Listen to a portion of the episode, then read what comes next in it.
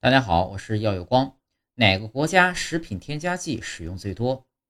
美国的食品添加剂不仅种类世界第一，用量呢也是第一。三亿美国人吃掉了全球四分之一的添加剂。美国不仅添加剂种类多，使用量大，食品安全事故还多。日本是第三大食品添加剂使用国。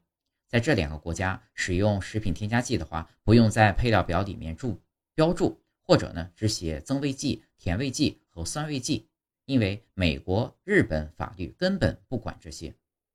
中国排名第二，相比之下呢，中国的规定就更加的严格，要求必须写清楚加了哪些添加剂。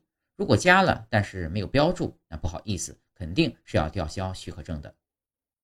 二零一八年六月二十六日，美国 FDA 发布新的食品添加剂物质目录，一共包括了三十二大类食品添加剂，约四千种。